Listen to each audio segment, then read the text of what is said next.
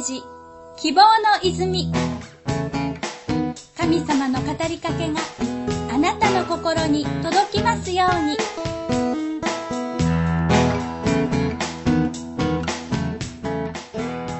秋になり果物が美味しい季節になりましたね。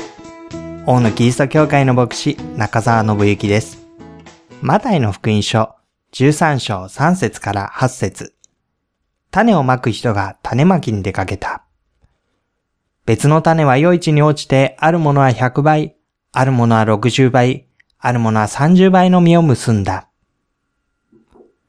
美味しい果物が実るためには、種をまいたり、苗を植えたり、それが大きく育っていって、初めて実りがもたらされます。それまで丹精込めて手入れをしながら、成長を見届けていくことになります。イエス・キリストは、実り豊かな人生について、種まきの例えを用いて話をしました。ある種は、道端に落ちてしまったのでカラスに食べられてしまいました。別の種は、岩地に落ちたので根を張ることができず枯れてしまいました。また別の種は、茨の中に落ちたので、行く手を阻まれて成長することができませんでした。しかし、別の種は、良い地に落ちたので、豊かな実を結ぶことができました。この例え話に出てくる種は、神様の教えの言葉を表しています。種がまかれる土は、私たちの心のことです。ある人の心は、神様の教えを聞く用意ができておらず、芽を出すこともありません。ある人の心は、受け入れはするのですが、しっかりとその人の生き方になっていきません。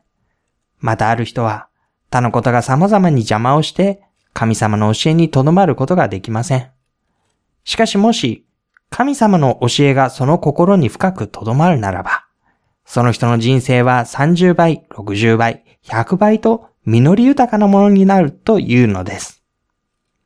あなたは自分の人生に必要な神様の教えを受け止める準備ができているでしょうか？豊かな実りのために神様の教えに素直に耳を傾けてみませんか？この番組は王のキリスト教会の提供でお送りしました。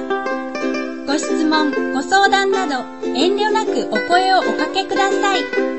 メールアドレスは oono.kyokkai.org 電話番号は042-743-5674です。